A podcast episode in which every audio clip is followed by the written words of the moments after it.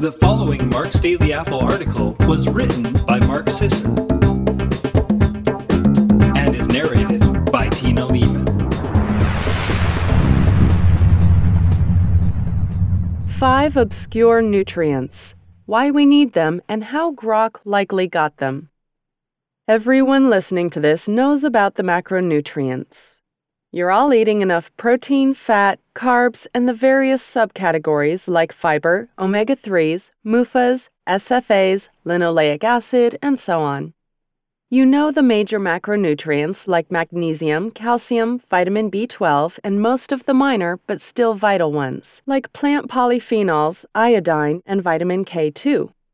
Today I'll be talking about the truly obscure nutrients the ones health food hipsters were super into like five years ago. The ones Grok was super into like 50,000 years ago. What are they? What do they do for us? And if they're so great, how did Grok obtain them? Number one, beta glucans. Beta glucans are fibrous carbohydrates that make up the cell walls of certain organisms. They're found in oats, yeast, and most relevant to you, mushrooms. Rather than just provide colonic bulk or prebiotic substrate, what makes beta glucans so uniquely attractive is their ability to modulate the immune system. Given to critically ill patients on enteral feeding, they reduced CRP and improved immune function. They may improve the immune system's ability to fight tumors. According to a recent survey of wild and cultivated mushrooms, both types contain appreciable levels of beta glucans. Were our hunter gatherer ancestors eating mushrooms? Almost certainly. Recent research into dental residues found that Neanderthals living in Spain ate gray shag mushrooms. They may have even used mushrooms for their medicinal properties, as gray shag contains an antimicrobial protein. Number 2. Phosphatidylserine. One of the hardest words in the English language to type and say Phosphatidylserine, or PS, is probably my favorite stress fighter. The body doesn't make much of it, and stress depletes what little we have. PS works on both mental and physical stress, improving mood and blunting cortisol after physical exercise. Older folks in particular seem to benefit from PS, enjoying boosts to memory and cognitive function. Kids with ADHD show better attention when given PS, especially paired with fish oil. After refined soy lecithin, an industrial product Grok never would have had access to, the best source of PS is ruminant brain. If that sounds like an arcane, unrealistic food source, guess again. Before we were top hunters, we scavenged. We ate the stuff the top carnivores couldn't, like load bearing bones and heads both of which we'd shatter with rocks to obtain the marrow and brains inside. After brain, which is no longer available due to mad cow disease worries, the best sources are cold water mackerel, herring, and chicken hearts. A 100 gram, 3.5 ounce serving of any of them will give you between 400 to 700 milligrams of PS, which matches or exceeds the dosages used in the studies. Number 3 Inositol. To give you an idea of inositol's importance, it used to be called vitamin B8. To give you explicit details of inositol's importance, I'll discuss some research. High dose inositol can reduce anxiety, even comparing favorably with some pharmaceuticals. It can also reduce insulin resistance and improve fertility in women with PCOS.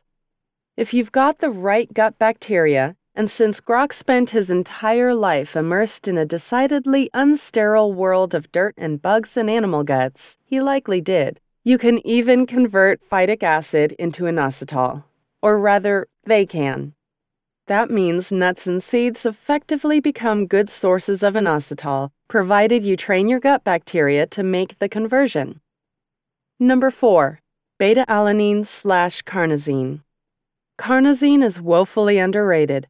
Found abundantly in meat, it's a combo of the amino acids beta alanine and histidine. We can synthesize it in our bodies, but in house synthesis isn't always up to par. And if it is, adequate isn't always optimal. High levels of carnosine are linked to muscle endurance, and it acts as an antioxidant in the brain. There's something called chicken extract that can enhance mood and reduce anxiety and speed up recovery from stress reduced fatigue. And it's basically a carnosine supplement. There's some evidence that taking beta alanine as a precursor is more effective at increasing muscle carnosine content than taking carnosine itself. We can absorb carnosine, but it doesn't seem to increase serum levels. Beta alanine is one of the fitness supplements with the most support in the literature. If you can get past the pins and needles feeling it provokes, beta alanine can provide improved muscle endurance, more anaerobic capacity, sprints, high intensity output, and more lean muscle mass, perhaps by increasing the amount of work you're able to complete. Either way, you could just eat meat, the ultimate source of both beta alanine and preformed carnosine. People with a history of athletics have higher muscle carnosine levels than non athletes, and researchers suspect this might be due to the former's higher meat intakes. Number 5. Alpha lipoic acid, ALA. ALA is created in the mitochondria, especially liver mitochondria, to assist in the creation of various mitochondrial enzymes and acetyl CoA, which we need to metabolize fats, protein, and carbohydrates. In short, we use ALA to produce cellular energy and maintain cellular function. It's extremely important. Yes, we make it. We can still use some extra, some of us more than others. Regarding diabetics, ALA has also been shown to prevent the descent from glucose intolerance into full blown type 2 diabetes and increase insulin sensitivity in type 2 diabetics. It may even reduce diabetic neuropathic pain. Regarding oxidative stress, in patients with metabolic syndrome and endothelial dysfunction, 300 milligrams a day reduced several markers of inflammation and improved vasodilation. In healthy exercising men, it reduced lipid peroxidation and increased glutathione. Kidney has between 3 to 4 micrograms of ALA for every gram, liver around 1 to 2 micrograms per gram, and beef heart around 1 microgram per gram. Spinach, tomato, and broccoli are the best sources of ALA in the vegetable kingdom. If you try to get ALA through food, you're looking at a dose far smaller than you'd get through supplementation, and far smaller than the doses used in research. Then again, the amount of oxidative stress we face as modern humans is unprecedented. Whether it's from the diets we eat, the psychological stress we undergo, the exercise we don't get, the lack of sleep, the absence of meaning, the loneliness, or the disjointed manner in which so many of us lead our lives. Hunter gatherers, by and large, didn't have these problems. They had other problems, more immediate ones, but they weren't bogged down by the chronic oxidative stress that requires supplementation.